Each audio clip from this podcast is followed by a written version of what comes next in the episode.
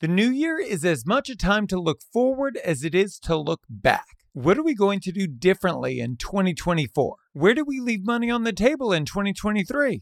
As you craft your strategy to make 2024 the best year yet, consider leveraging better tools to get a better outcome. Yelp Guest Manager pairs the largest consumer network in the country with reservation and waitlist software designed to ensure you're as busy as possible. From large parties to last minute diners, capture 100% of the demand for your restaurant. To see the growth potential for your restaurant, visit restaurants.yelp.com forward slash full comp for a free evaluation and start 2024 strong. Now, here we go. You might get people coming in for experimental food once, but they're not coming back. And again, going back to Tom Colicchio, he said they'll show up for you famous little chefs. They'll show up because of the venue. They'll show up because of this, but they will only come back for the service. Welcome to Full Comp, a show offering insight into the hospitality industry, featuring restaurateurs, thought leaders, and innovators. Served up on the house.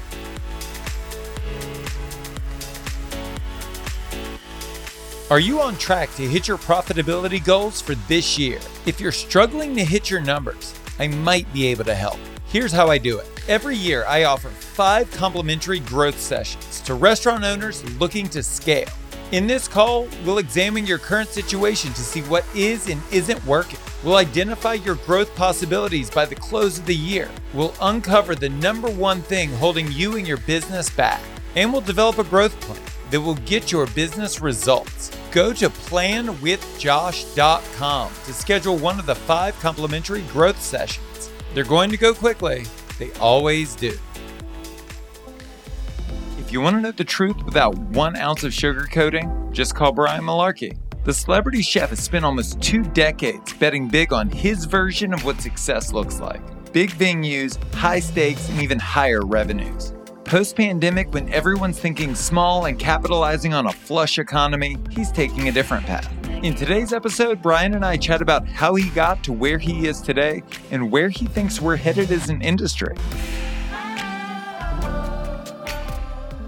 My goals back in those days were my stepfather had told me a long time ago. He said, if you ever want to open your own restaurant, you have to learn how to make money on somebody else's dime.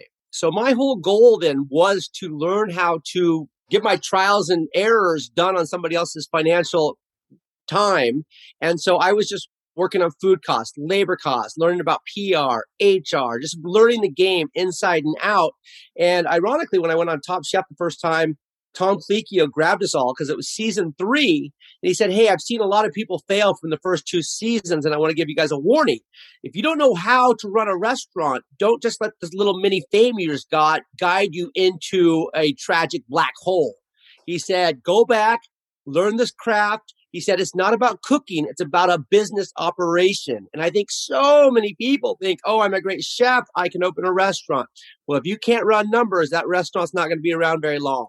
So that's all I was paying attention to at Oceanaire was just running numbers, running the team, and really just pushing it as much as I possibly can because it was a chain restaurant. But the fact that we could control the menu, ours was just so much better than all of the other Oceanaires. And I totally get that. But how do you, I guess, navigate the artistry involved in being a chef? Because that's in my life experience, and I'm not a chef, I don't fucking cook.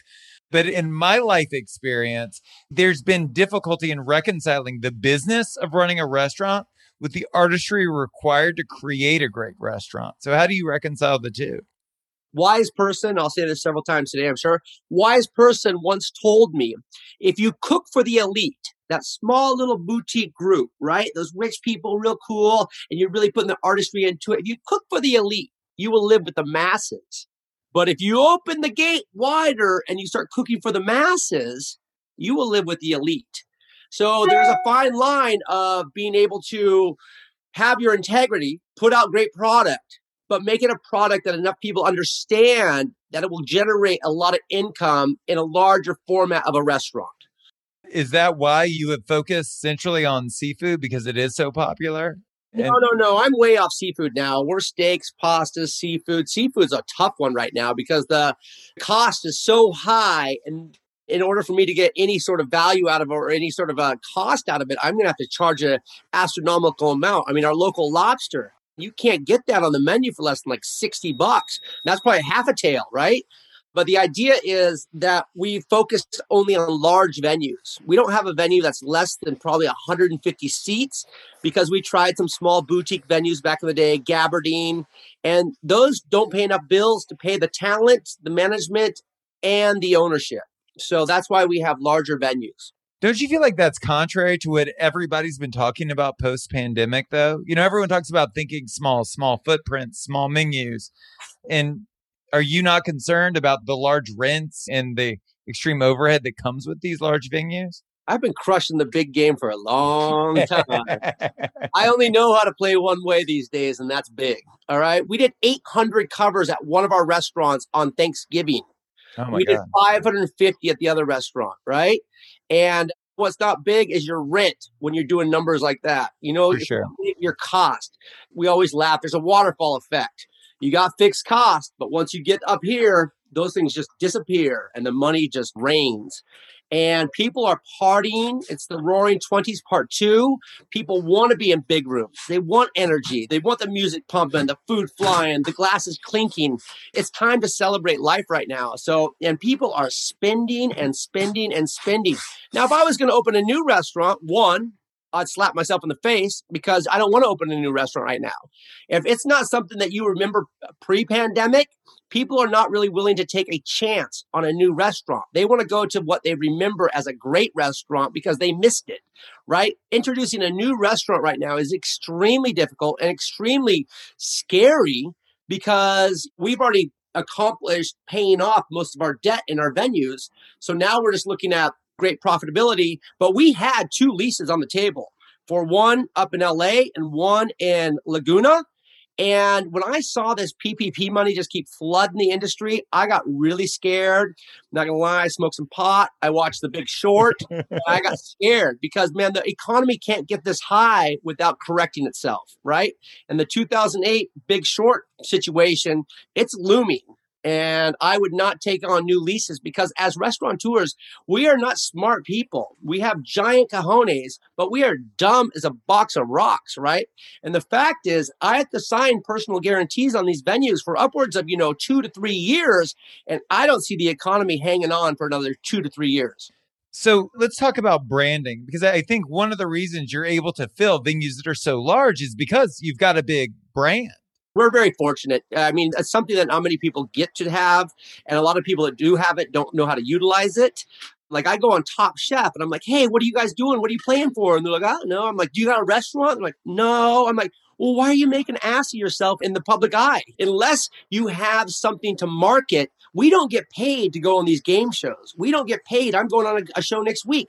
The only reason I go on these shows is to bring brand awareness to my brand. I play against all these amazing chefs who are pseudo famous like me, but they're playing for nothing. Maybe you're going to get a little endorsement deal from Briquette Charcoal or something like that, or some oil company or a wine company, but that doesn't pay the bills. You need to have a brick and mortar that you're trying to get people into so they can come say hi to you, get a picture, taste your food, and that's why we're very fortunate that people come to our restaurants either to love me or to hate me, but they will show up. And talk to me about the difference. Obviously, you've been on the show with a bunch of other people, and people go on those shows all the time, but not all of them have transcended to become celebrity chefs. What are the qualities that you think you possess? What strategy did you implement that gave you the ability to transcend? It's the business. A lot of these chefs are great chefs, and they might even be better chefs than I am. But the idea is how do you make that marketable? I go to restaurants with these really high end chefs. I read the ingredients on the menu and I don't know what some of them are. I'm like going, I've been in the industry my whole life. Don't outrun the race. I want stuff I know. Just make it better, right? And so, so many people are so egomaniac and so Napoleonic in the fact that they want to stand on their little soapbox and scream, Look how great I am, look how great I am. But that alienates, like I said, again, a massive, massive amount of your clients, right? You might get people coming in for experimental food once, but they're not coming back. And, you know, again, going back to Tom Colicchio, he said, you know what? They'll show up for you famous little chefs. They'll show up because of the venue. They'll show up because of this but they will only come back for the service. If I don't feel great about my experience, I'll name a restaurant that, you know, actually, I won't name a restaurant, Gjelina up in LA, Yeah. where if I were to go to that restaurant, they make me feel like an asshole. Like, oh, what can we give you? You pee on. Now, I love that restaurant. I think the food's amazing, but man, they make me feel like an asshole eating in there. So it has to be all things. And that, my business partner, Christopher Puffer and I figured out a long time ago hospitality is easy, but so many people miss it because they focus on one avenue of it. My food should be really good, but my service needs to be really good. And the ambiance needs to be really good because a dining restaurant, a place is, is not to come see one or the other, it's to forget about life, share stories, drink, laugh. It's balance, you know? And so these things just kind of take you away and you just kind of drift away into a new world for a couple hours and you really experience life. I don't like those. That's kind of why I get mad at pop ups. Pop ups are like, ooh, it's all about the food. It's all about the food. Now, maybe it is for the 10, 20, 30 people who go there, but I want a full hospitality life experience when I go out to eat. Define that for me. I guess from a cultural perspective, how do you train your staff to offer that kind of experience? It's really just respect and caring. And I firmly believe the staff, from your cooks to your dishwasher to the bar back bartenders, hostesses, the servers, everybody needs to feel part of the team. We're very fortunate. We have very little turnover. We had a lot of people come back from the pandemic because they enjoy us, because they see us work. They see our passion. They see our drive. It's not the absentee owners. It's not the people who come in and like, oh, it's my restaurant. We get in the grind. We get in with them and they love it and they appreciate it. And we listen to their input. What can make us better? I might suggest something and they might laugh at it. They might make something and I might take it on. I let my line cooks make specials. Whoever's kicking ass, what do you got? What do you got? Now we'll tighten it up a little bit, but if you let a line cook put a special on the menu, they have ownership and they have emotional commitment, right? And so our staff is all committed to the cause. They love what we do and they love who we are. And that's why it's just win win as an independent restaurateur, there's never enough time, there's never enough money. And when I looked at your career and I was doing research from the outside, the Hakkasan deal looked pretty good to me. But you also see like Airbnb gets acquired, right? And then the founders leave after a few years because nobody really likes working for Watch a business this. I, I, can, I can I can say whatever I want about Hakkasan right now because they're gone. they are now currently owned by Tao. And hey, Tao, if you want to unload some of those early restaurants that Hakkasan bought off me, I'll pay a low dollar for a lot of them. All right. I'll, I'll take the one in La Jolla. I might be interested in the one in Hawaii more or less because I want to go over there again. But uh, they came in. It was a big land grab. It was the greatest thing ever when it happened. And I was so excited to roll out our restaurants all across the country. But I think they're much more adept at making nightclubs than restaurants. And it was just too much going on, too many people. There was more people in the corporate offices than there was in the restaurant management team. So they're just too big, too fast, and misguided. And most of my restaurants have closed. You know, those fabrics are closed. There's not much left. I currently still own a percentage of those restaurants, but I like to say I would trade you those shares for a warm six pack of beer right now. so let's talk about the diversification of revenue because post pandemic and even in the middle of the pandemic it was on the tip of everyone's tongue. And it seems to be an area of focus for you. I know you're selling cooking oil now and you're all over TV and you have your own brick and mortar restaurants. What does growth look like for you as you look towards the future strategically? So I never want to sit back and relax, but I'm kind of sitting back and relaxing right now because what's happened is I had this amazing business plan during the pandemic, right? Well, I no longer am a good horse to bet on. Our restaurant industry is in shambles. The stock market's going through the roof. The property values are going through the roof. So all of my big money financial people, I couldn't even with a clear conscience ask them to invest in another restaurant. So I had a brilliant idea. I told the landlords, I didn't ask the landlords. I found locations I liked and I told the landlord, this is the way it's going to work now, right? You're going to be my new partner. You have cavities, you have empty places in your beautiful buildings that you need filled, right? And the way that we're going to make that work is you're going to build out my restaurant. You're going to give me operating capital. And then whatever you want to charge for rent, you're going to times it by two if you want to. You can double it. I don't care because I'm no longer selling 30 or 40% of my restaurant to my investors who have to pay back with interest over a period of time, plus pay you eight, seven to 10% rent. How about I give you 20% of my revenue right there and I still just save 30%. So why not? And so, and they got into it. And that's how I kind of got into these restaurants. And they were giving me tenant improvement allowances that were epic. They were giving me financial assistance. So I didn't have to raise any money because I'm a proven operator, right? And they're tired of the cheesecake factories. They're tired of that stuff. That's all the old stuff's fading. And then everyone kept getting more PPP money and more PPP money. Well, then all of my friends my other restaurateurs were all starting, they all decided to double down. So all my commercial real estate friends are calling me up going, Malarkey, I have property that I could not give away before the pandemic. Everything is getting rented right now. Everything is getting rented. So everyone's taking all of this free money that you can use as a loan and they're doubling down. Well, the problem with that, it's not enough money to have a reserve. And a restaurant always has to have a reserve. That's part of the reason I took those two leases off the table was there's too many people running in the same direction. So what's going to happen any second now is a bunch of average restaurants are going to open up. We have a lack of staff. Nobody wants to work in the hospitality industry anymore either. They'd rather get some IT job or do something from so they can sit at home and work. And so we've lost our workforce. There's too many people going to open average restaurants. And I think there's a correction in the stock market, the housing market, all markets. And there's another crazy virus out there. So I'm going to sit back in about a year, two years, this whole thing's going to crash and I'm just going to scoop up whatever I want for pennies. And in the meantime, I'm going to focus on the Chef's Life retail brands, our cooking, our extra virgin olive oil, and our blending oil. And we have a couple sprays coming out and a couple new products. And we're across the nation right now in 1,800 Kroger stores, and we're looking for some advancement in that next year. That's incredible. Yeah, have you felt tempted at all to get into the? I mean, you have a big brand. You could do a virtual brand or a ghost kitchen business.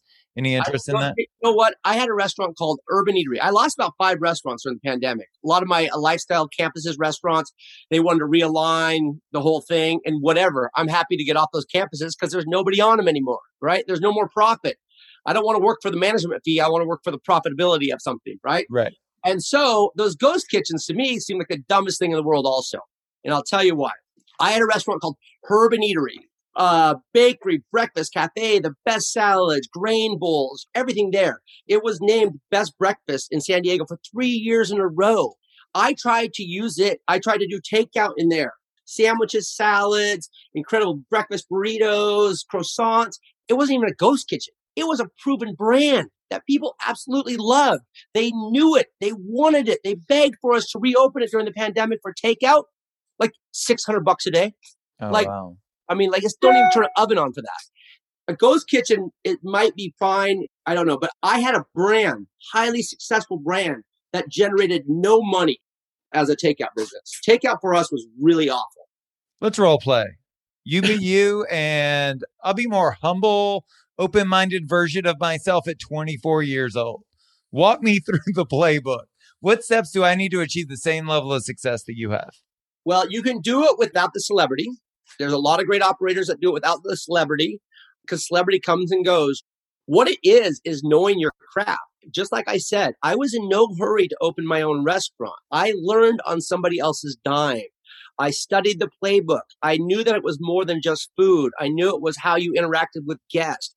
I talk to every single table. I still do that because the best marketing and the most affordable marketing you can do is inside your four walls. Human interaction. It's the hospitality industry, right? It doesn't matter what article or what you see in a magazine or whatever. It matters what happens when I get there. So it may take a long time. But if you take care of every single guest that comes in and you give them a great experience and you have fun with them and you take care of your staff, you will build this cohesive unit and you'll create your own brand. And people do it all the time just by caring and understanding. But the thing is, a lot of people are like, I'm going to go open my own restaurant. And I was like, I have to tell you this a restaurant is like a special need child. It never grows up. It's going to live with you forever. You're going to brush its teeth. You're going to change its clothes. You don't get a day off. It's there every single day for you to love and take care of. Don't you plan on going on vacation or anything else? So that's the truth behind it. It's a labor of love. And unless you just love it blindly, the entire career, front of the house, back of the house, heart of the house, bar, it is exhausting and hard work. What mistakes have you made that I should avoid? Don't ever believe, hey, my lawyer's your lawyer. Just sign the doc. That'll cost you millions, all right? That'll cost you millions. Your lawyer is never somebody else's lawyer, all right? you always need your own lawyer. Also, the worst thing I ever did, I was so high and mighty after my first restaurant, Searsucker. I built this like monster kitchen, all this rotisserie. And it took an army just to turn the fire on in this place. And so that was not efficient. A lot of first time chefs or early chefs, they build the kitchen of their dreams. No, no, no, no, no. The kitchen doesn't make the money. The restaurant makes the money. So you have to build a highly efficient, small kitchen where the dish room's there, this is there, this is there. People spread it out too much. And you got to look at labor. Labor is a massive, massive bleed. Other than that, you know, cook for the people. Don't cook for yourself. Cook for the people. Let them tell you what they want and then you cook for it. It might be steak and fries. Make it the best steak and fries they've ever had in their lives, right?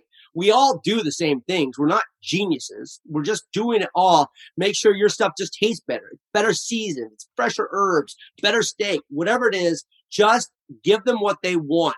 So many chefs cook for chefs. Well, they're not your clientele. One, because they're probably broke. And two, they're not enough of society.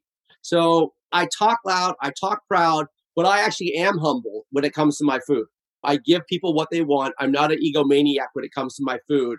And I think that's very important. It's an industry podcast. And at the end of every episode, I like to give the guests an opportunity to speak directly to the audience. There are thousands of restaurant owners and operators listening. Do you have any advice or words of encouragement? Come early, stay late. You know, that was the name of my cookbook back in the day. Yeah, I think everything I've said really is it. Touch every table, get to know your guest, find out what they like, find out what's working for them, and then take care of your staff. It's right there in front of you. We can all win in this industry but so many people just think it's a plug and play, and it's not. That's why I failed on the fabric restaurants. Even with Hakkasan, I opened too many restaurants too quickly and didn't build the culture. You're better off to have one great restaurant than three average restaurants, right? One bad restaurant will sink two good restaurants. So focus. Don't worry about keeping up with the Joneses. Just take care of what you can do. And you can make a great living off a smaller restaurant if you're the chef operator. There's a great living to be made off of that. But if you're not, you need to have something that you can kind of figure it all out.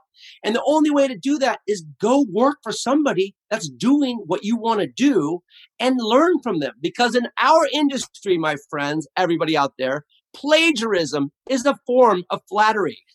All right. We are that lazy and unoriginal when I go on, I go on epic eat trips before I open a restaurant. I mean, I go to the biggest food cities there are. We eat three dinners a night. We're looking at China. We're looking at the card stock on the paper. We're looking at the uniforms. We're looking at the lighting. You look at everything. And it's not just the steak and seafood. You got to see everything. Take the blinkers off and see the whole thing if you want to operate restaurants. Our industry suffers from razor thin margins, and the only way for us to ensure profitability is to make data driven decisions. The numbers don't lie, and Yelp for Restaurants just released some incredibly compelling numbers. For starters, Yelp reaches nine times more customers online than OpenTable. And when restaurants pair that level of visibility with Guest Manager and Yelp ads, they experience up to an 8% lift in diner bookings. Think about what that 8% lift could do for your restaurant's finances. To learn more about how Yelp for Restaurants can support your business, visit restaurants.yelp.com forward slash full comp to learn more today. That's Brian Malarkey. For more on the chef, visit brianmalarkey.com. If you want to tell us your story, hear previous episodes, or check out our other content, go to restaurants.yelp.com forward slash full comp. Thank you so much for listening to the show. You can subscribe wherever you get your podcasts. While you're there, please leave us a review. A special thanks to Yelp for helping us spread the word to the whole hospitality community. I'm Josh Kopel. You've been listening to Full Comp.